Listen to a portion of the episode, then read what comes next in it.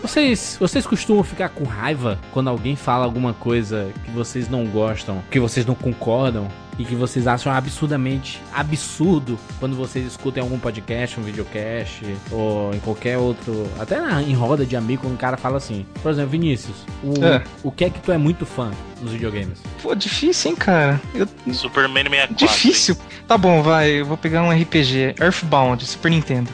Que pariu, o cara pega a coisa mais aleatória do universo, né? Ué, ninguém conhece essa porra, viu? Exatamente. Ele viu o personagem do Smash Bros, ele viu o personagem do Smash Bros e falou que gosta, velho. Quando alguém fala isso, ô, ô Vinícius, que esse é. jogo é uma bosta, que ninguém jogou, nem existe no mundo dos videogames. Eu acabei de ouvir isso. Então, o que, que você sente? Cara, na boa. Se tu visse o Jô consigo... Soares falando isso. Ah, também, na boa. William Bonner Eu... falando isso.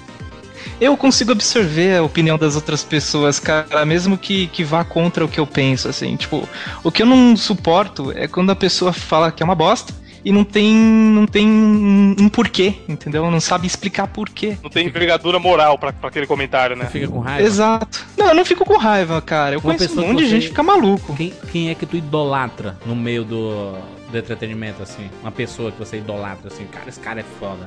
Uh, bom, Fernando Caruso, vai, muito show. Esse cara é foda. Pronto, se o Caruso chegasse assim, Earthbound é uma bosta. Normal. Com aquele olho esbugalhado, você acha que eu vou brigar com o cara? Tô fora, cara. Tu acaba concordando com ele, né? Sim, pô. Esse é o pior exemplo, né? Agora se eu chegasse pro Bruno e, e falasse assim, Bruno, a SEGA foi a pior coisa que nasceu no mundo dos games. Caralho. Eu tô ligado que você... Hein, Bruno? Pra você só existe Super Nintendo, né? Não, não, não, eu tô... Sou, eu tô Olha, ele tá aqui pela primeira vez, já não dou. Olha só. É isso, eu tô questionando. Eu ouço, eu ouço noventa e nove vidas, pô. Eu tô questionando, Bruno. E aí, Bruno? Como, como é que você fica? Minha reação é a mesma do que acontece durante o programa, você sabe disso.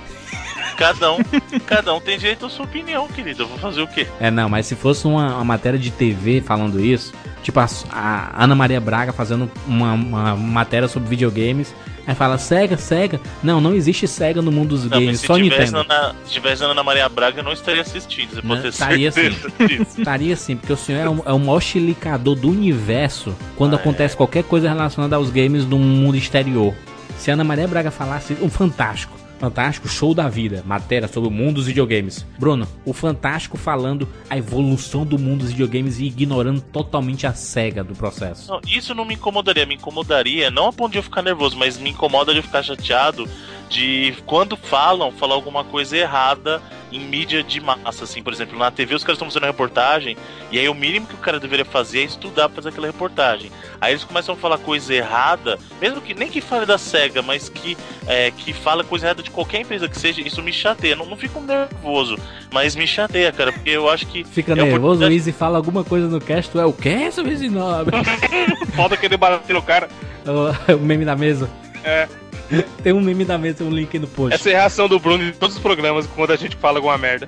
Vamos lá, vamos lá. Eu sou o Jurandir Filho. Eu sou Evandro de Freitas. Eu sou Vinícius Duarte. E eu sou Bruno Carvalho. E esse é o noventa e nove Vidas.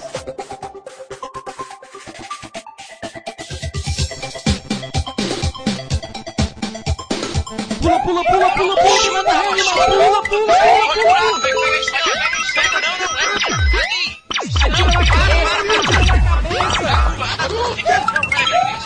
Chega no gol, animal!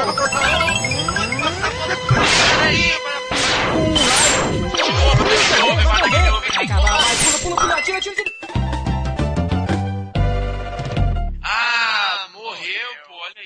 Relaxa, a gente tem noventa e nove vidas.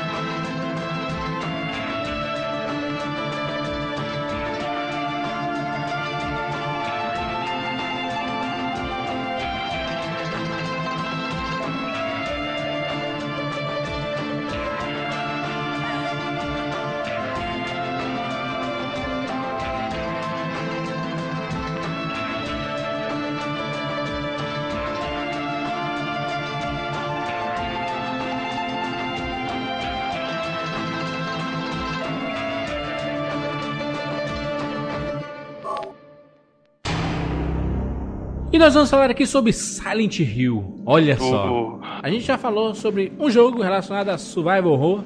Que foi... Como é que é? Repete aí, Jurandir, por favor. Essa pronúncia nórdica. Survival aí. Horror. Eu não posso Survival, né? Survival. Quer que eu fale Survival. Horror? É isso? Quer que eu fale horror? Não, eu gosto, eu gosto de saborear essa, essa pronúncia. É, Caralho, pulem, pulem com o Jurandir, quem diria, hein, Bruno? Pois é, tá vendo, né, né, né Evandro?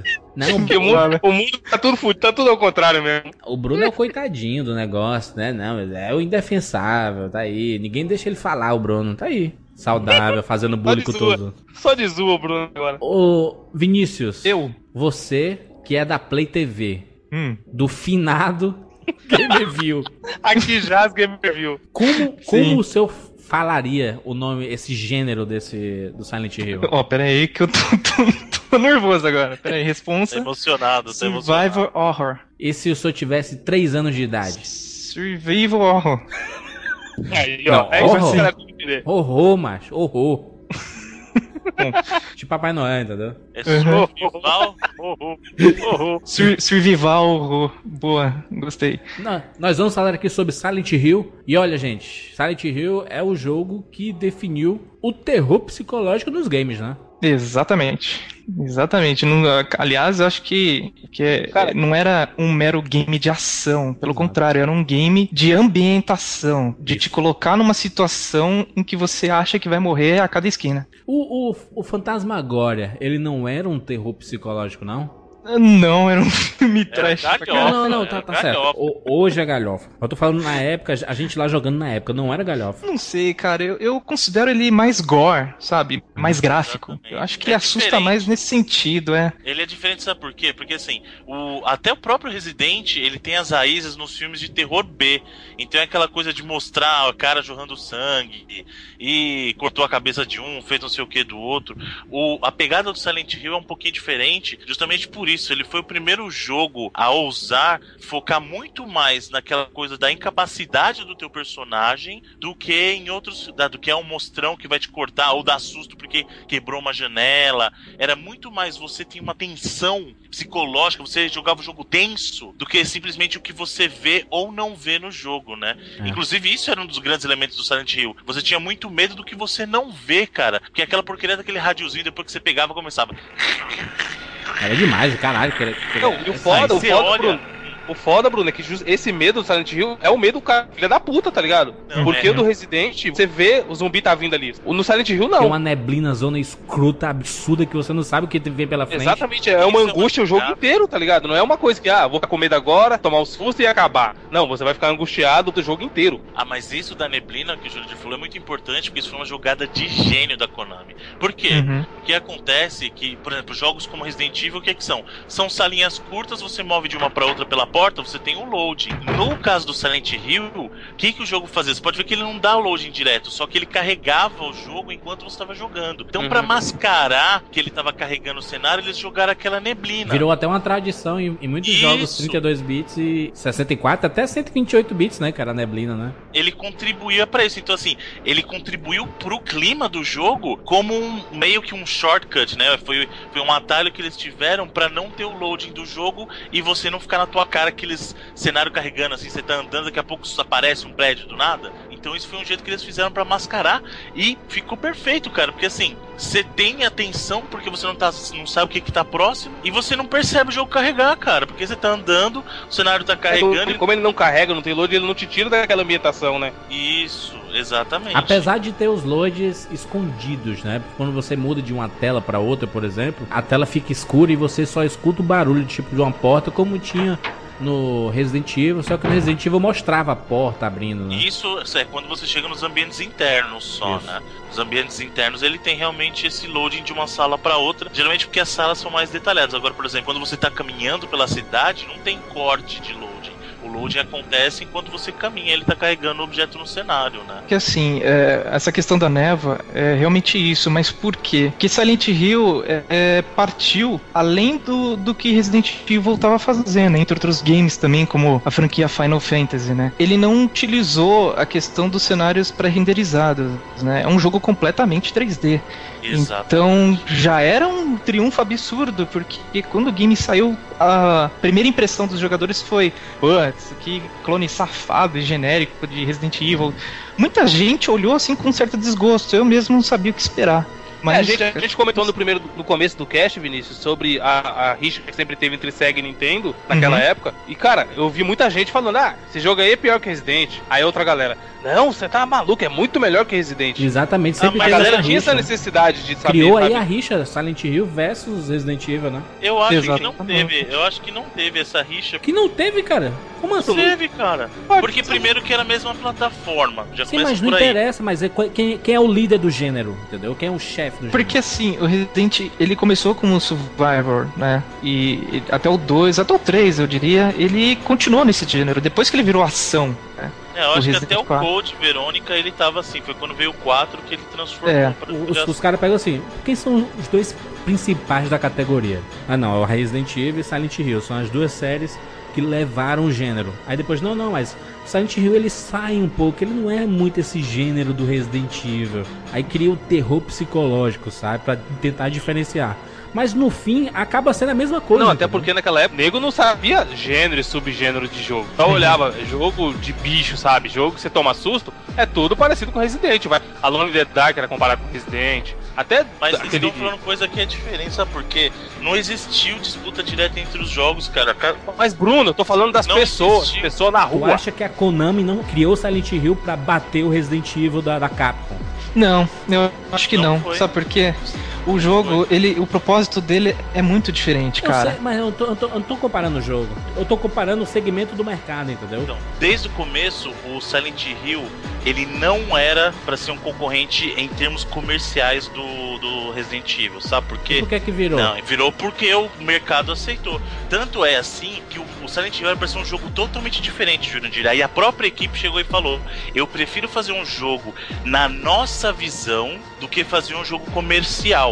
Porque depois que o sucesso do Resident Evil fez, o Silent Hill, na verdade, ele poderia ser considerado um retrocesso por muita gente, porque ele lembra muito mais o Alone in the Dark do que o próprio Resident. Claro, claro. Então, a equipe da Konami, quando eles estavam com o produto, em, eles já estavam com o jogo em produção, eles mudaram o foco do jogo. Eles chegaram e falaram assim, eu prefiro ter um jogo que seja o nosso jogo do que um jogo que faça sucesso comercialmente. Tanto é que o Silent Hill foi um jogo que ele ganhou força no boca a boca, como foi o caso do Castlevania. Então, desde a produção, eles já tinham um foco de que eles queriam entregar a visão de jogo. Não importa pra eles, né? Pra aquela equipe não iria importar se iria vender bem ou não. Caso de o público aceitar bem. Então os focos, por isso que eu tô falando que não se compara, porque são focos totalmente diferentes. A Capcom, sim, ela estabeleceu uma fórmula de um jogo que... Por... É, é nítida a diferença que tem entre Silent Hill sim, e Resident Evil. É, é clara, assim, claríssima, na verdade. Porque assim, o Resident Evil é aquela coisa que você tem munição abundante, você pode sair atirando em zumbi, sobrando. Silent Hill tem um momento que você precisa correr pra economizar munição, porque tem pouco pouquíssima munição no jogo, as armas, as armas são limitadíssimas, o, o dano que você causa é pouco, inclusive em termos de controle, você percebe isso que o Silent Hill ele é pra refletir que você é um cara que não é treinado, que é a situação do Harry, o personagem principal, ele não é um policial de elite, como é o caso dos membros da Star no Resident Evil. O cara caiu de paraquedas ali praticamente. Exatamente, na parada. É um cara que tava lá dirigindo, sofreu um acidente e tá procurando a filha dele, ah. sabe? Então é isso que acontece. Mas, mas assim, mas, mas se tu considerar naquela geração que a gente já, já tinha jogado jogado Resident Evil dois, por exemplo, que tinha um foco muito na ação, que você pegava itens, pegava mapa, a, a mecânica do jogo é muito semelhante à do Silent Hill, com a única diferença de que você não desova os itens no Silent Hill, você pega e acumula e coloca no seu imaginário, entendeu? Ali. Seu imaginário e inventário, só seu imaginário. Não, no seu, no seu imaginário, porque não, só que não tem limite no inventário, não tem é isso limite, que ele quer dizer. Exatamente, então, então fica no, tem, na tua cabeça.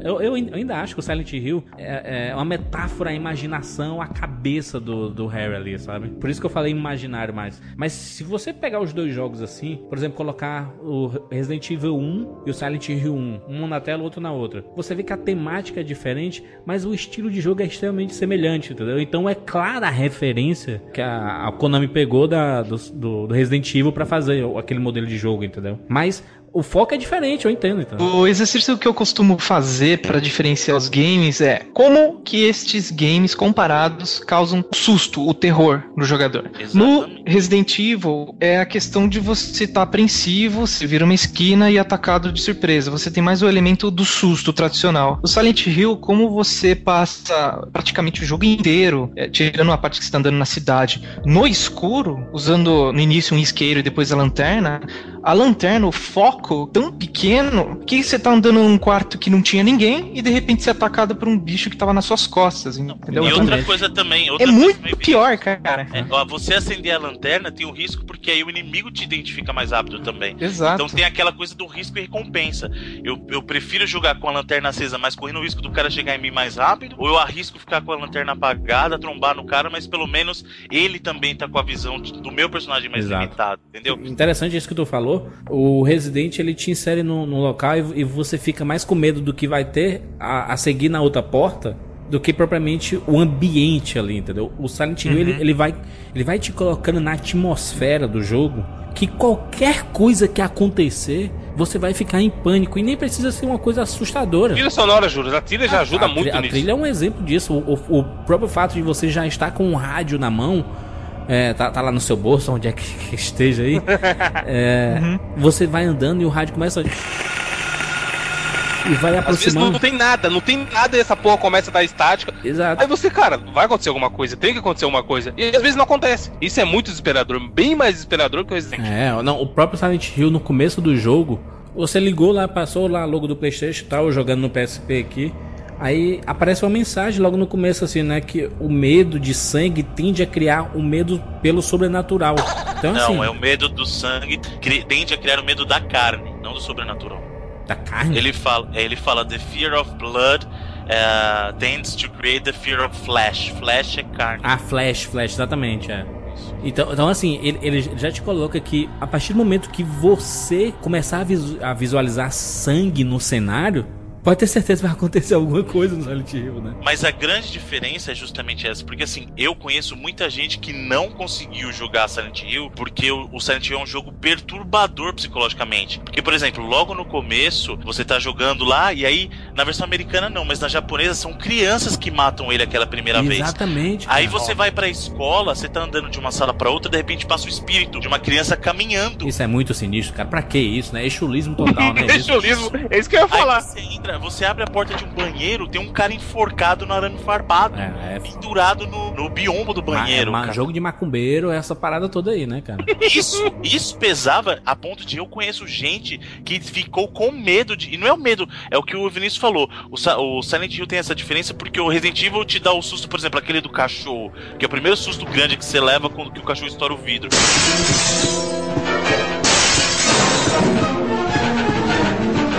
Aquilo é um susto de momento, mas depois que você mata o cachorro, você tá sossegado. O Silent Hill, ele te incomoda com temas pesados, cara, porque assim, caramba, você tá jogando o jogo, de repente você tá andando numa escola e passa o espírito de uma criança caminhando, sabe? É, é pesado. A história tem, tem muita coisa que faz você pensar, né? O, o próprio fato dele, quando ele acorda ali, aparece lá a Cybil e fala assim, ah, é tu, quem, quem é tu, não sei o que, eu, eu tava aqui, aí ele, cadê essa pessoa da cidade? Ele, não, eu não sei, e é só isso que eu posso dizer agora. What the fuck, né? Ou, ou assim, ou quando eles dizem assim, ah, mas cuidado ao sair aí, você tem uma arma? Ele disse, não, não tenho, tu toma aqui a minha.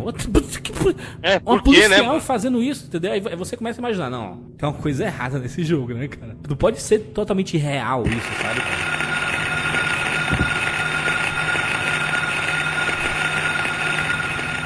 Você andando na escola e, a, e, a, e as, as criancinhas, cara, com a faquinha na mão, cara, uns, uns seres bizarros. Criancinha, criancinha que eu digo é que é, parecem crianças. Olha, isso foi uma mudança de design de personagem que aconteceu na versão americana do jogo, tá? Porque na versão japonesa são criancinhas mesmo, eram, eram crianças pequenas e acinzentadas. Aí pro jogo americano eles deram uma alongada no corpo, então ele dá uma esticadinha e dá um tom de cor diferente pra tentar afastar um pouco do tom de, de assim, ah, é criança matando, sabe? Porque é japonês é tudo doente, né, cara? O japonês não, é doente. Os caras né? japoneses estão nem... É agressivo o negócio. Assim, eu, eu acho que o Silent Hill, ele, ele consegue chegar no, no topo do gênero quando ele tá em lugares fechados, né? Aquela sensação de claustrofobia, entendeu? Quando, quando, quando você tá andando lá e não tem nada. Não tem nada, assim. O som, nada. Você tá andando pela escola procurando algumas coisas. Ele vai construindo o clima, né? Então você começa lá no meio da cidade, na névoa... é, tentando encaixar a história, né? Por que que você tá ali? Ainda mais a sensação de estar tá perdido ali. Durante o jogo todo acontece isso. Até, até que aparece a filhinha dele lá e no jogo você não sabe, né? Se é a filhinha dele ou uma ilusão de alguma coisa, né? Mas aí quando, quando ele chega no, no, na escola, por exemplo, que eu acho que é quando realmente o jogo começa de vez, são os lugares claustrofóbicos, entendeu? Assim que você percebe que ele corta a música total e você só escuta os seus passos. Você escuta os seus passos e do nada começa a acontecer coisas absurdas, cara. E é isso que o Silent Hill é, consegue fazer com, assim, com esmero. Sabe? Eles conseguiram fazer com esmero isso de criar um clima de tu tá tão tenso que se alguém colocasse a mão no teu ombro enquanto tu tava jogando, tu morria do coração, cara. E o pior é que, que, que se não fosse pelo mapa que o Harry vai fazendo as anotações, cara, você ficaria ainda mais perdido, né? Exato. Porque você tem essa sensação que você tá se perdendo o tempo todo, cara. Aí quando você acha uma passagem bloqueada, um buraco, uma porta fechada, ele vai marcando e isso te dá um senso de orientação como você, sei lá, faria na vida real, cara. Exato, e é uma das poucas vezes, assim, pelo menos nessa, na, nessa geração trinta e dois bits, que a gente realmente tinha que usar um mapa, né, cara, pra se situar. No Resident Evil, por exemplo, se você não quisesse, você não precisaria nem usar, porque era só, entra, era só uma mansão fechada, então você era só entrar nas portas, ah, é. não consigo, vou lá pegar a chave, vou lá fazer... Não, nem precisa olhar mapa. No Silent Hill ele te obriga a fazer isso, porque tem uma névoa na tua frente, tu, tu, você não sabe nem pra onde ir, né, cara? É, agora tem uma coisa que eu acho injusto, foi injusto pra muita gente na época, acredito, pra mim pelo menos foi, que são os puzzles, cara, os quebra-cabeças. Eles são extremamente difíceis e você tem que entender um pouco de outras coisas que não é comum de um jogador pivete e tal, sei lá, um pouco de literatura, poema, coisas não, do tipo. Isso é muito interessante, até pra resolver os puzzles, o que você falou, não é coisa simples de, ah, clica aqui, pega essa chave e leva até lá, sabe? É o que você falou, tem muita menção de literatura, tem muita menção de ocultismo. Então, é, aquele quebra-cabeça do piano, Bruno. Nossa, exatamente. Isso é o pior de todos. Eu fiquei semanas, até hoje eu não sei falar que é, foi, foi na... Foi na doida. Todo Cara, momento. Eu não tenho vergonha de assumir que eu consegui passar esses quebra-cabeças com a ajuda de revista, porque não dá, cara. Meu inglês nem era tão afiado na época. Ainda, ainda bem que tem esses puzzles, sabe, cara? Porque faz você ficar parado no jogo. Porque se não fosse, cara, você estaria... É, acho, acho que até que ele quebra um, pro, um pouco o clima. Porque se, se não tivesse esses puzzles e você passasse direto em todos os puzzles, cara, seria sinistro, cara. Seria é, finalizar o jogo e, e pular da janela, entendeu? Porque é, é foda. Porque assim, o bom de ficar enganchado trinta minutos num puzzle... É que o clima cai um pouco, sabe? E isso favorece um pouco o jogador. Dá uma relaxada, né? Isso acontece muito no cinema. Todo filme tem que ter a hora de você dar respirada, sabe? Isso não, é. Filme de ação não pode ser duas horas direto de ação. Tem que ter a hora da respirada, entendeu? E o Silent Hill, esses momentos dos puzzles, é a hora da, da respirada, entendeu? E isso é, é importante pro jogo. Agora tem, tem uma coisa que eu percebi jogando aqui novamente. Quando eu joguei na época, eu tinha a mesma idade do Bruno, dezessete anos, no PlayStation, tava maluco no auge do, da, da geração trinta, trinta e dois bits. Aí o que aconteceu comigo? Hoje, a minha visão em relação à direção de arte, por exemplo, de game, é totalmente diferente. Eu fui pegar pra jogar, logo no começo ali, quando ele entra, por exemplo, naquele beco e começa a ficar tudo escuro e ele risca um fósforo, você vê que a direção de arte daquele momento já é completamente diferente, entendeu? Quando tem sangue no chão e quando ele vem andando tipo de frente e a câmera dá uma balançada estranha quando o personagem vem se aproximando da, da da tela. Esse tipo de recurso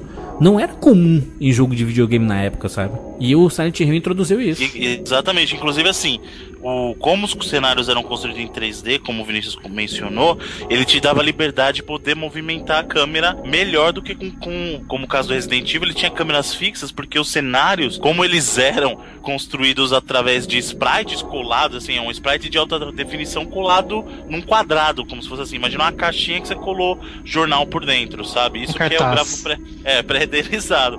No caso do Silent Hill, ele te permitia não só ter uma visão livre, tanto que ele tem um modo de visão em primeira pessoa, mas ele conseguia usar o fato de ser três D para usar câmeras dramáticas, né? Então ele fazia aquele movimento de câmera para dar um, um, uma tensão maior, de repente, fazer aquela coisa, um jogo que é muito, como o Jurandir falou, muito coisa de cinema mesmo, né?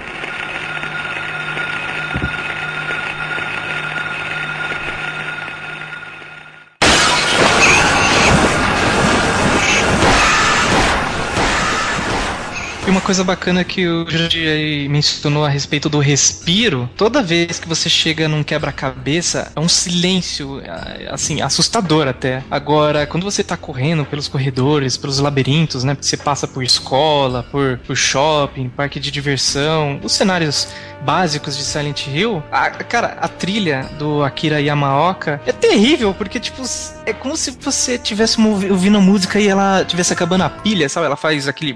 Exatamente, é, é, é tipo aquela caixinha de música de filme de terror, sabe? Que, exato. Que a, a corda vai, vai parando, sabe? A, a cordinha da, da, dela, ela tá empolgada. É, é, e o Harry ofegando, né? Quando você corre, você passa boa parte do jogo correndo, né? Ele se bate exato. Na parede, né? E coloca as mãos assim pra não se bater na parede, né? É, e aí e tem a questão do, dos efeitos sonoros, né? Que toda hora você tá ouvindo alguma coisa quebrando, raspando, raspando não. a parede. Barra de ferro, barra de ferro batendo do nada. Andando aí. Eu imagino os designers de áudio falando assim... Esses caras não sabem o que, que, que, que eles vão jogar, né, cara? Eles são os trollmasters, né, cara? Assim, ó, imagina aí o cara tá jogando aí meia-noite. Ele tá jogando nessa parte. Vamos colocar umas barras de ferro batendo agora. Agora, ah, agora. No lugar que você passou e você viu que não tinha ferro, tá ligado? Esse caralho, maluco, onde eu tô, tá errado. Uhum. É muito, cara, perturbador de definir esse jogo, tá ligado? Tudo. É. Tudo que eles tinham que fazer pra deixar... Okay, eu posso fazer uma música bonitinha ou posso fazer uma música From Hell perturbadora? Vamos fazer a From Hell perturbadora. Tudo, tá ligado? Esse lance da câmera que o Jurandir falou também. Não é que ele usa uma câmera cinematográfica Michael Bay, tá ligado? Rodando pra mostrar o Harry bonito, mostrar a cidade. Ele usa um ângulo de câmera, cara, pra te deixar incomodado, tá ligado? Uhum. É muito foda. Não, e outra coisa, sabe o que é interessante? Eu gosto do Silent porque ele tem uns detalhes. Você fala assim, como ninguém nunca pensou nisso num jogo de videogame, cara? Por exemplo, se você tentar descer a escada muito rápido, ele tropeça e cai no chão. Sim, cara. Isso é muito legal. Isso é um detalhezinho bobo, mas você fala, putz, por que, que nunca ninguém pensou nisso, cara? Não, isso ou também então... Aquilo que você falou no começo, Bruno, o Harry é uma pessoa, ponto final. Normal, é, exatamente. Especial, não tem superpoder, não tem nada, entendeu? Isso também era difícil de ver nos jogos naquela época. Exatamente. E outra coisa, ele tem um movimento pra mim que é o movimento mais, assim, gay de todos os jogos que eu já vi. Você tá correndo... de patinete. Você tá... botão de pulo apertado, põe pra trás. Ele dá um pulinho pra trás, que é a coisa mais mamãe quero ser gay, sabe? Que eu já vi na minha vida. Ai, velho. Cara, esse passinho pra trás, esse pulinho. É um pulinho.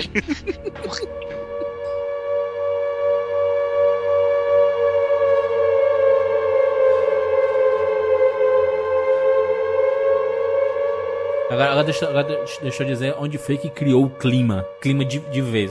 Foi quando tem um puzzle que você tem que pegar três chaves pra passar por, por, uma, uhum. por uma casinha e, e ir pro outro lado da cidade, né? Que é pra quando você precisa ir sentido da escola ainda, Ex- né? Que exatamente. Você aí, aí você procura chaves, estão espalhadas pelo mapa e tal, aí você chega lá e passa. Quando você passa, a cidade escurece toda, toda. Uhum. Aí você coloca lá aquele flashlight, liga, tá lá a luz, tá, tá funcionando. Mas só naquele, naquele, naquele teu raio, né? O resto tá tudo escuro. Aí você já começa a ficar, puta que pariu, olha o que os caras fizeram, mas tá tudo escuro, só a, a, a lanterninha aqui funcionando. Aí você vai e passa por uma portinha de madeira e faz um barulho sinistro, cara. Faz... Eu, caralho, que pariu, que porra é essa? Eles constroem, eles começam a construir ali o clima que vai ser até o final do jogo, cara. Que é assim, que te prepara, que do nada as coisas do jogo mudam. Então, uhum. do nada você tá aqui na, na Silent Hill bonitona, a verdadeira entre aspas, tem a Silent Hill escura e tem a Silent Hill psicopata, entendeu? São essas três Silent Hill. A, a Silent Hill psicopata é absurdamente desesperadora, velho. É. Sabe uma coisa também que, que o Silent Hill tem muito diferente de Resident Evil ou dos outros títulos, títulos no geral? Geralmente os, os jogos eles te apresentam com os inimigos fáceis, por exemplo, Resident Evil, antes de chegar um Hunter ou chegar mesmo os cachorros que são mais rápidos, ele te apresenta o zumbi que demora dois dias pra chegar em você, pra te dar tempo de reação. Agora, uhum. aquela, aqueles malditos bichos alados que são os primeiros inimigos que você encontra no Silent Hill, eles são voando, impossíveis, né, velho, que é o Air Screamer, cara. Eles chegam e quando, como você tem munição limitada, você não pode sair atirando feito um idiota. Então, cara, eles vêm e te acertam. E aí, do nada, você começa a dar volta, porque também o controle ele é mais truncado, né? Então, uhum. ele, ele consegue dar uma volta em você mais rápido e te acertar. Porque, assim, antes deles aparecem as Grey Children, mas você não consegue fazer nada, porque a primeira vez que você encontra contra as Great Children, você tá lá só pra morrer. É uma batalha que não existe luta porque você não tem arma nenhuma. Exato. Você só tá lá pra morrer, né? Um adendo, cara, a questão do, do, dos enfermeiros, por exemplo, porque no primeiro game tem o doutor também, né? Não só a enfermeira que ficou consagrada na franquia, mas a primeira versão dela, eu acho muito mais assustadora do que a enfermeira que a gente conhece com o rosto todo deformado, peituda e tal. Porque... Enfermeira gostosinha, enfermeira gostosinha. É, não, mas no, sabe o que Silent Hill um é uma enfermeira com um tumor gigante nas costas, ela é meio corcunda. Cara, aquilo lá eu acho muito mais assustador. E ela cai no chão, ela fica se batendo, né, cara? É, essa, essa enfermeira do um é uma imagem mais... Uh... Como é que eu vou dizer? Existe horrorizante? Existe, não? Aterrorizante. Fica mais Horri- Aterrorizante. Horripilante. É assim, isso, é mais horripilante, porque a, a partir da, das enfermeiras do dois, são aquelas coisas com a cara destapada, só que elas têm uma, assim, um corpo formoso, você fica naquele sentimento assim, você olha e fala, caramba, velho. É, você, agora, você ainda tem uma compaixão, né, Bruno? Parece é, que é uma compaixão é, então... que tá sofrendo ali, não é um no, bicho. Agora, esses no um, filme então... eu ia em todas ali, cara, no filme. Agora, no um, no um não, cara. um ela só é, é aterrorizante mesmo. Não tem, não tem aquela coisa de você ter um pouco de empatia por ela, sabe? Não, é, é, o, cara, é o cara pensou assim, bizarro. Vamos fazer o inimigo na, no, no hospital, vamos colocar enfermeiras, vamos colocar a enfermeira corcunda e com tumor gigante, vamos colocar a enfermeira corcunda com tumor gigante que geme toda hora. Pronto, tá aí, tá aí o inimigo. Porque em termos de clima, cara, o Silent Hill é o jogo mais pesado da franquia, cara, mais pesado. O, o, os caras pegaram os ingredientes perfeitos, né? Que é o satanismo, que é a coisa uhum. totalmente oculta, né, cara? Que noventa e nove por cento das pessoas não conhecem e tem medo. Mesmo sem conhecer, tem medo. Criança... Pô, quem criança... é que não vai ter medo do satanás, maluco? Que é, criança, criança é a coisa mais sinistra, cara, pra colocar medo. Aí coloca o quê? Uma escola vazia, cheia de exu, cheia de exuzinho, cara. Passando. Aí, aí, tu, aí tu, fica, tu já fica sinistro, assim, aí, né, não? Aí tá aí, tudo bem. Vamos, vamos mandar esse filho da puta pro hospital. Pronto, aí piorou, né, cara? Caralho, o hospital é muito errado, cara. Porque não, se você mas vai peraí, pro hospital, coisa... você tá fudido. É, mas uma coisa que você esqueceu, Jurandir, é que na escola você é apresentado pros inimigos stalkers, que são, eles estão invisíveis. Isso. E do nada ele aparece em cima de você já. Exato, são os invisi... Os invisi... invisíveizinhos, né?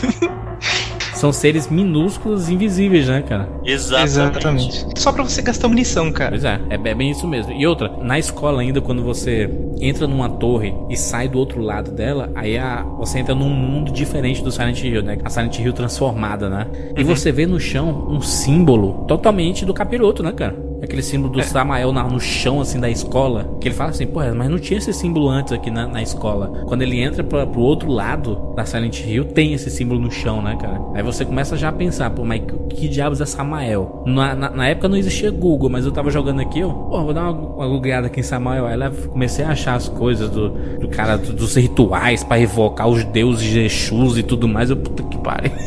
Olha onde os caras foram fazer, mano. O que, é que os caras fizeram?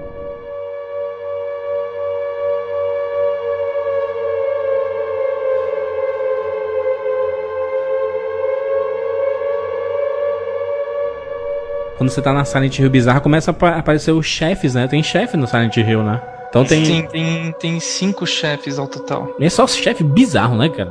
Umas coisas rastejando, uma minhoca gigante, umas coisas assim, totalmente paranoica. Mas o, o que eu fiquei mais assustado é assim, matamos o chefe, a escola voltou ao normal, aí tá lá tu... andando aqui, aí começa a tocar um sino da igreja. Aí tu... É o nível do Exu, né, cara? Já tá na... De escola, criança, satanás, vai pra igreja. Puta, o que, que vai acontecer nessa igreja, né, cara? Aí você vai lá na igreja e encontra aquela Dália psicopata, né, cara? Uhum. Aquela mulher... Não, mas é então... Muito, bruxa é, de setenta e um, o problema cara. É que até então, quando você encontra ela, você acha que ela é meio pirada da cabeça, mas você não conhece a intenção real dela. Isso que é legal. Ver a transformação do... dos interesses da personagem, né? Que isso acontece não só com ela, mas com todos os personagens de Silent Hill. Você vê que existe uma transformação deles, né? Você tem um que é normal eles... ali, né, Bruno? Exatamente. Você encontra eles num primeiro momento e aí você vê que daqui a pouco, no decorrer da história, você vê que não é bem aquilo que eles estavam falando, não é aquilo que você achava que era. Isso é muito interessante no Silent Hill. Eu acho que a única pessoa, entre aspas, mais normalzinha é a Cybil. É. Mas tem uma situação, eu não vou dar spoiler. Mas ela é muito avoada, mas... né, cara? Ela é muito no mundo da lua, né? Uhum. Quem é você? Por que, que você tá aqui? Né? Eu vou andar por, por aí tá sozinha. Exatamente, com a tiririca, né? Tá. Então, aliás, esse é o argumento mais inútil. Você tá numa cidade, não sabe o que tá acontecendo. A última coisa que você vai fazer é sair na rua sozinho, velho. Junta os dois, pelo menos. Não, e entrar em lugar escuro foda, tá ligado? É, é, é que nessa parte aí do jogo, que é, que é a introdução, inclusive, a, a Cybil fala, né, que nenhum telefone funciona, os rádios não funcionam e que ela vai tentar chamar ajuda da cidade vizinha, né? Da onde ela é, que é a Brahams. Mas por Rams. Que diabos eles não vão juntos, cara? É, é esse o problema. Porque, porque é. não tem jogo, né, cara? Se, Exatamente, se os dois vão juntos. É. Seria Resident Evil cinco, se fosse juntos. Exatamente. Mas, é mas, mas eu, eu, eu, eu penso assim, cara, é porque o, o, o Harry ele não tá nem aí. Ele quer saber da, ele quer encontrar a filha dele, entendeu? Essa Isso. é a verdade. O, o cara tava viajando de carro com a filha, é, acontece lá um acidente, ele acorda, a filha dele sumiu e ele tá na, em Silent Hill. E é aí que ele quer, pô, quero, quero achar minha filha. Foda-se se tem bicho estranho, se tem um cara. Eu quero a minha filha, entendeu? Então o, o cara tá procurando, mas os personagens que você encontra no caminho, como a Dália lá, mulher psicopata, aí depois encontra lá aquele doutor maluco que dá um tiro pra ti, aleatoriamente, ele chega assim: oi, eu sou humano, o doutor pá, atira nele. Que porra é essa, cara? What the fuck? O cara tá no mundo da lua, né, cara?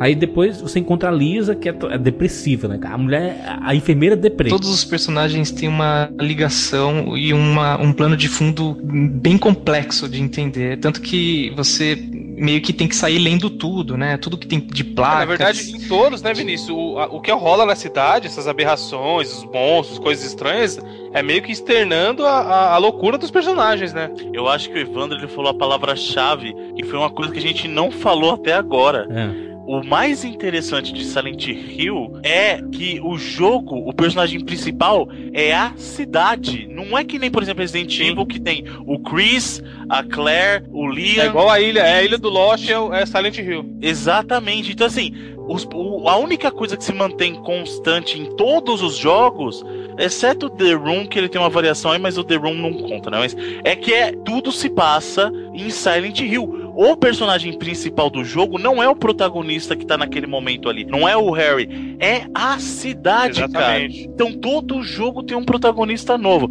Com, ele, com exceção do Shattered, Me, uh, do Shattered Memories, que, que é um... Não é um remake, mas ele é um retelling da história do, do primeiro, mas... Ô, Bruno, é, o, o que acontece com a cidade Silent Hill não é a representação da cabeça do Harry, não? Os pecados dele, a, a, a visão dele sobre as coisas são materializadas ali em Silent Hill. Não? Então, na verdade, tudo que acontece em Silent Hill é um reflexo que existe uma disputa que você é levado a acreditar que quem tá tentando proteger o mundo é um grupo de pessoas, quando na verdade quem eles tentando vilanizar, quem eles estavam tentando vilanizar é a vítima, que é o caso da Alessa. Ah, uhum. Pra quem jogou, essa, a Alessa, na verdade, ela, ela era uma criança que a Dália tinha separado pra, pra fazer um ritual. Ela é filha ela... da Dália, né, Bruno? Isso. Isso. E, elas tra... e eles trariam o capiroto. Samael.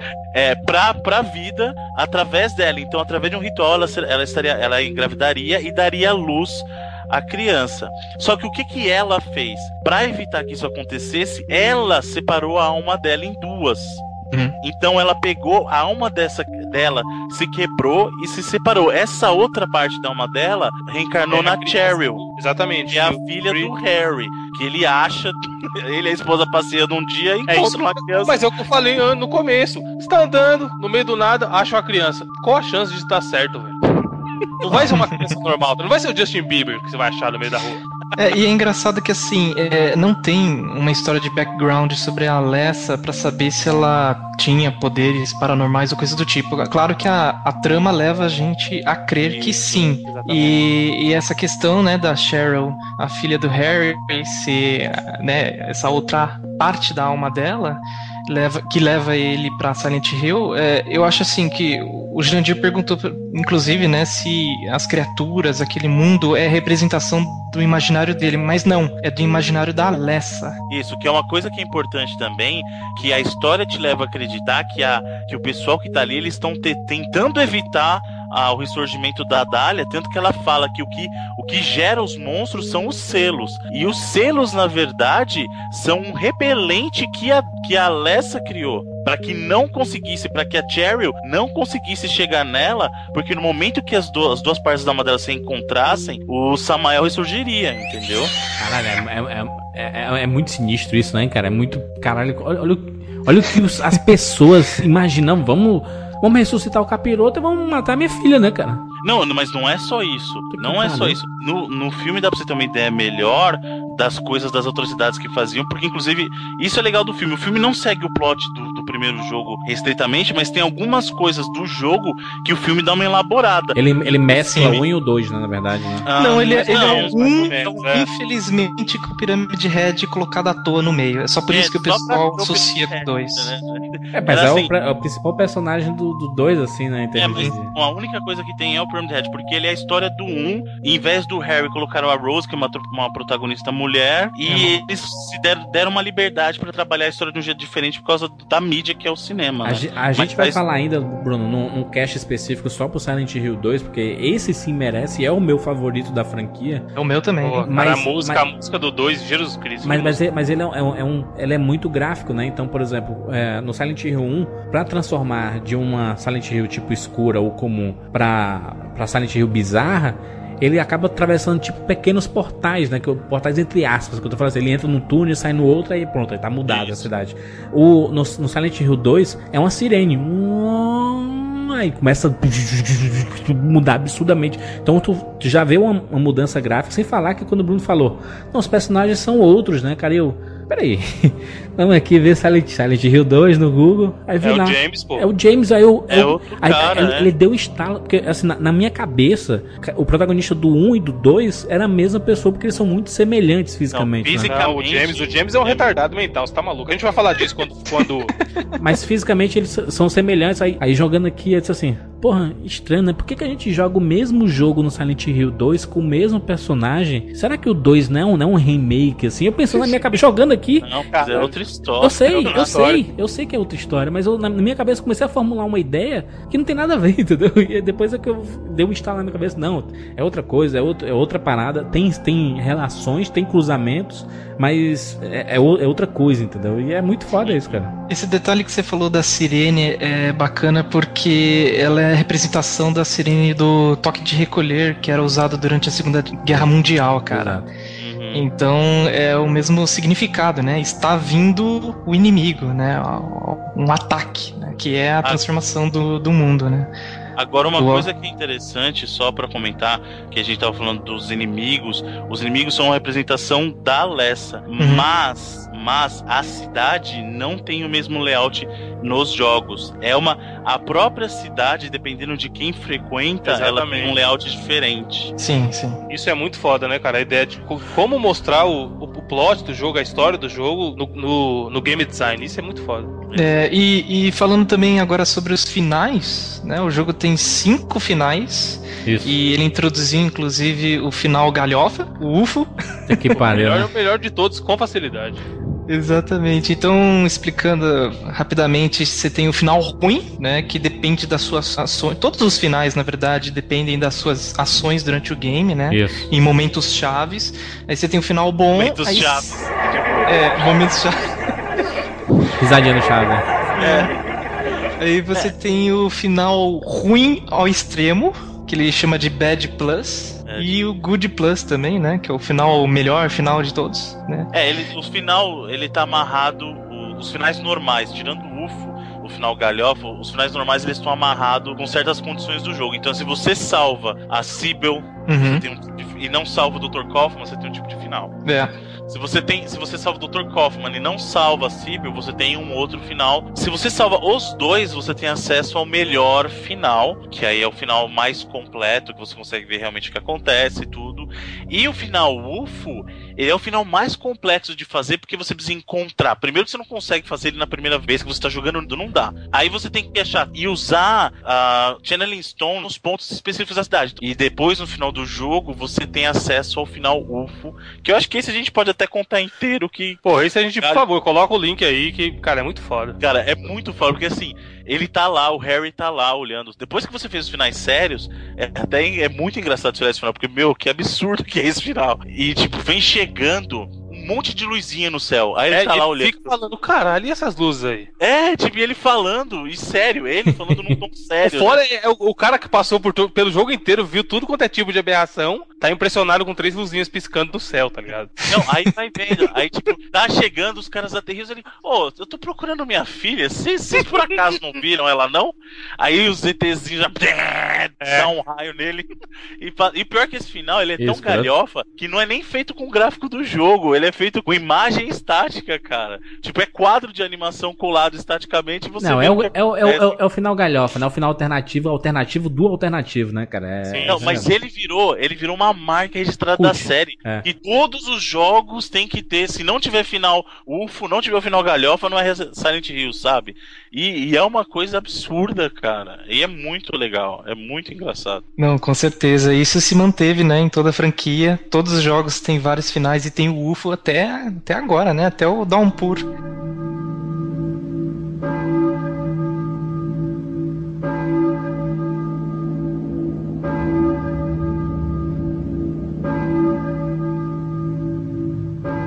É engraçado que eu, eu, eu tava pesquisando aqui sobre o, o Silent Hill e tem, e tem muita referência. É, quando os caras criaram o jogo, eles colocaram referência a um universo de, de terror, de horror, de, assim, de, de espíritos, de E Tês, de planetas, de nomes absurdos durante o jogo todo. Então, por exemplo, o nome das ruas tem referência a, a grandes autores do gênero, sabe? Tem, um, tem uma rua chamada que é Bachman, por exemplo. E, uhum. e é, é referência ao Richard Bachman, que é o pseudônimo do Stephen King.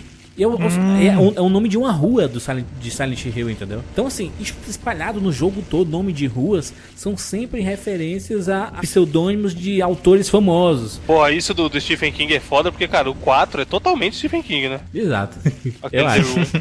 Totalmente, totalmente. Tem uma rua que o, que o nome dela é, é Sega. E é de quem? Do Carl Sagan, né, cara? O cara... Então, assim, tudo, tudo tem relação, sabe? Não, os caras não criaram à toa. Os caras, quando querem usar referência, os caras pensam assim, ó, vamos usar uma referência, mas que seja para um público bem específico, porque a gente quer pegar esse público. O cara, quando uhum. vê isso aqui, o cara vê, caralho, olha o que os caras fizeram, né, bicho? Não foi à toa, sabe? Isso é muito bacana. E outra coisa que eu, que eu achei muito interessante que o Silent Hill fez é que quando você finaliza Silent Hill, é impossível você não falar isso. Você fala assim, quem fala que é parecido com Resident Evil tá errado, porque você é, inicialmente você compara, a indústria é fácil comparar isso, todo mundo apontar, de colocar as enquetes assim, na capa do, da, do site, quem é o melhor, Resident Evil, Silent Hill, sabe?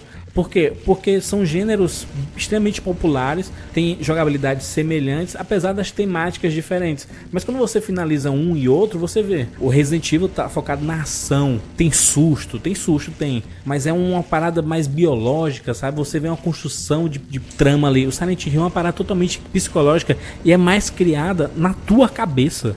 A, o, o, a parada do Silent Hill é que você cria o ambiente. Se você não tiver no clima pra criar esse ambiente do Silent Hill, tu, tu não vai aproveitar o, o jogo, sabe? Mas exatamente por isso, Jurandir, que eu tava falando da questão de o Silent Hill lembrar muito mais o Alone in the Dark do que Resident Evil, porque o, o Resident Evil foi o que a gente conversou até no, no cast do Resident Evil, que ele é um terror, mas é um terror biológico, é um, é um tipo de, de, de terror diferenciado. O Alone in the Dark é aquele terror místico, que é o caso do Silent Hill, porque você tem criaturas fantásticas, não é alguma coisa, não foi um vírus que construiu aquilo, é algo sobrenatural, é um terror sobrenatural, como é, o, ou era, o terror do Alone in the Dark, né, cara? Então, é por isso que eu até falei no começo do cast, o Silent Hill tem muito mais nessa veia do terror é, Lovecraftiano, como tinha o Alone in the Dark, do que o terror biológico, que era a questão do, do Resident Evil. Né? Exatamente. Então vamos fazer o seguinte, vamos dar nota para Silent Hill um, nota de zero a noventa e nove vidas, tá? Vinícius, sua nota para Silent Hill um. noventa e cinco vidas. Que maravilha, hein? Olha aí, rapaz. É, eu só não dou os outros cinco porque... Outros quatro, né? noventa e nove. É, é. Exato. Ô, oh, matemática de é. merda, né? Porque o jogo, ele tem... É, os diálogos, eles são muito pausados. Tudo bem que é uma coisa de época, talvez por, sei lá, decisão técnica, mas... É tudo muito devagarzinho, sabe? É o, Silent, é o Resident Evil fazendo escola, né? Não, não, mas é diferente. A qualidade da dublagem do Silent Hill é... É, não, é, é melhor. Realmente é a melhor. A qualidade mas... é melhor. O problema é... que o Vinícius tá falando, eu concordo. O problema é que tem pausa demais. Parece que estão fazendo pausa dramática a cada frase, sabe? E não tem necessidade nenhuma. Mas a, a qualidade de dublagem, você percebe que são atores mesmo ali. Resident Evil um, os caras pegaram o pessoal andando na rua ali e vamos que vamos. É, é cinquenta conto pra cada, fala aí o script. Muito bem, muito bem. Evandro, sua nota? Cara, eu vou ficar com, com o Vinícius ah. também, noventa e cinco vidas. É um jogaço. Não vou falar que até hoje, porque nego é fresco com gráfico e blá blá blá. E a jogabilidade talvez um pouco lenta. Mas pra época, cara, foi muito marcante e assim, definiu o terror psicológico, entendeu? E aí, muito o dois, quando a gente fizer o cast do dois, eu dou uma aumentada nessa nota aí, porque o dois é foda. Muito bem. Bruno? Cara, eu gosto muito de Silent Hill, só que ele tem uns probleminhas técnicos que impedem ele de ter uma nota perfeita. Eu acho que o controle é um pouco truncado. Inclusive, uma das coisas que a gente não mencionou, que era um problema muito grande que tinha no Resident, que eles demoraram até o Resident seis pra consertar, que é o cara andar mirando. Desde o Silent Hill um, em noventa e nove, você já conseguia fazer isso. Você conseguia isso. caminhar enquanto você mirava com a arma. É, verdade.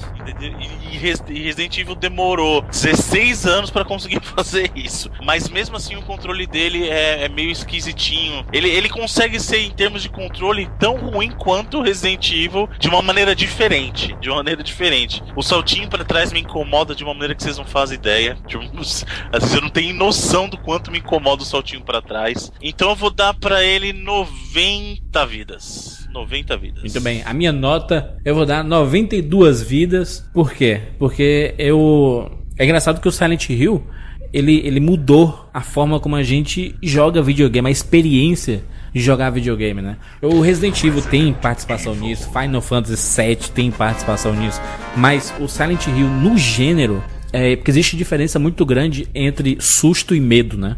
São, são poucos sim, filmes, sim. são poucos jogos que conseguem ser as duas coisas, ou ser uma coisa ou ser outra. Então o Resident Evil é um jogo clássico de dar susto. Clássico, sempre foi clássico. Uh, aqui é outra coisa, é, é um medo, sabe? E, e isso é, é difícil de despertar, porque você... O susto, você leva o susto, ufa, passou, ufa, vamos lá, continuar. O medo não fica na tua cabeça, então tu para de jogar, exato. Tu ainda tá vislumbrando as coisas, então, tá pensando naquilo. Então ele mexe com o teu inconsciente, então ele vale isso, vale noventa e duas vidas, só não vale mais porque é um jogo que datou, né? É, graficamente ele datou. Ah, mas aí é fora, que eu jogo sei. Daquela época que não, não datou. Eu, eu sei, eu, eu, o pior que eu sei, eu sei isso, mas é, é difícil desconsiderar isso, sabe? É, tanto que no, no próprio Resident mesmo, a gente falou, né, que os gráficos estão extremamente datados dos personagens, né? Não, não o cenário, porque é totalmente não, renderizado. O cenário tá né? bonito. Exato, mas, mas o, o, o, os personagens são, são assim, é, tira um pouco a, a, a, sei lá, a coisa verdadeira do jogo, sabe? De... Você não sente mais tanto medo assim, sabe? A não ser quando você tá jogando depois de umas duas, três horas, aí você já es- consegue esquecer um pouco esse lado visual. Mas o primeiro impacto de você rejogar Silent Hill, ele vai ter essa, essa parada, sabe? De o gráfico tá estranho, de a jogabilidade travada, a gente tá acostumado com outra coisa. Então eu dou noventa e duas vidas e minha nota sobe muito mais no, no, no próximo, com certeza. Cara, se eu só comentar uma coisa, pra mim, a gente até conversou isso no episódio anterior, quando a gente tava falando de, dos jogos que falta ontem, ruim hoje, justamente essa questão dos gráficos. Gráfico pra mim não me incomoda, é muito difícil eu ficar incomodado com gráfico de jogo, então a última coisa que vai me importar num jogo, isso é minha opinião pessoal, claro, é gráfico. Eu tô muito mais preocupado com questão de história e questão de jogabilidade, que eu acho que, é o, que são os principais, principalmente jogabilidade. É, mas o problema é que, é que a, a geração trinta e dois bits, ela é difícil, né, cara? É um pouco difícil. É, né? Não, então, mas uma, eu tava assistindo uma reportagem ontem no, no Discovery e, e eles abordaram um tema que é muito interessante, que que os jogos antigamente eles não faziam esforço nenhum, principalmente na geração oito e dezesseis bits, de tentar replicar um ser humano perfeito. Então você consegue relevar isso muito melhor do que nos jogos que tentaram reproduzir formas humanas. Então, por exemplo, ninguém vai reclamar do Sonic dos dezesseis bits ou do Mario, porque eles não têm feições humanas reais, mas você, pra você fica muito mais gritante quando eles tentam reproduzir uma forma humana, porque quanto mais próximo de um ser humano eles tentam ficar, mais parecidos com um boneco é pra você, porque a gente tá acostumado a ver todo dia a forma humana real, então quanto mais eles tentam forçar o personagem de videogame a ficar humano, mais parece boneco. Por causa disso, porque você vê gente de verdade todo dia, sabe? Então, e isso que incomoda nesses jogos, que é uma coisa que a gente até conversou. Esse tipo de gráfico data muito, primeiro, porque eles tentaram sair do colorido que favorece. É, saudade do Easy agora, hein? Falei colorido, fiquei com saudade do Easy. Descansa mas... em paz, Easy Nobre. O Easy tiraria pontos porque Silent Hill não é um jogo muito colorido. Exatamente. Então, quanto mais pesado o clima do jogo é, e quanto mais próximo De, de feições humanas ele tentava ser com gráfico poligonal, pior fica aos seus olhos, entendeu? Tanto que a gente até conversou de jogos poligonais mesmo, mais coloridos, eles não te, não te incomodam tanto, porque eles estão te levando para um mundo lúdico, né? Céu cheio, céu cheio da alegria.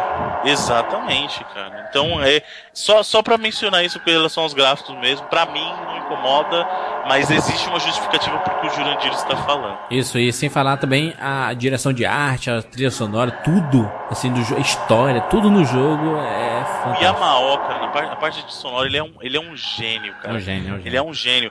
Bom, é isso. Silent Hill um, deixa aí a sua, sua nota também nos comentários. Ou mande e-mail pra gente lá no noventa e nove vidas cast arroba gmail ponto com. Siga a gente lá no arroba noventa e nove vidas ou no, curta lá nossa página no facebook ponto com barra noventa e nove vidas. Vinícius, muito obrigado pela presença. Você que é uma figurinha importante pro... Fala aí, Vinícius. Fala aí pro pessoal hoje que o pessoal pode acompanhar o seu trabalho e tal. Ah, sim. Bom, Gamerview já era, né, cara? Não volta.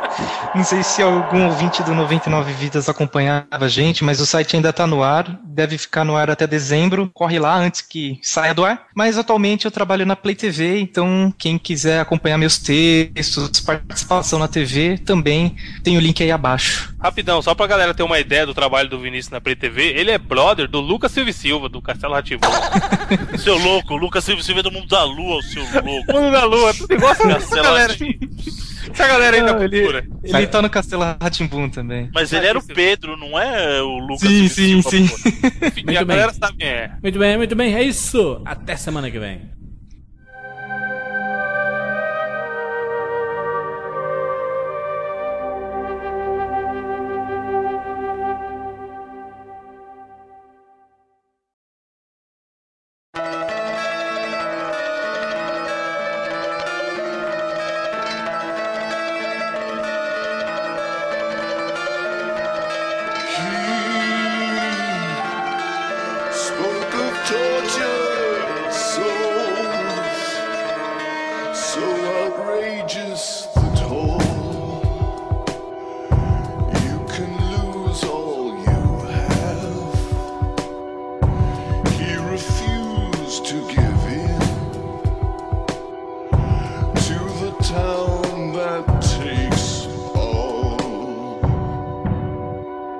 Survive,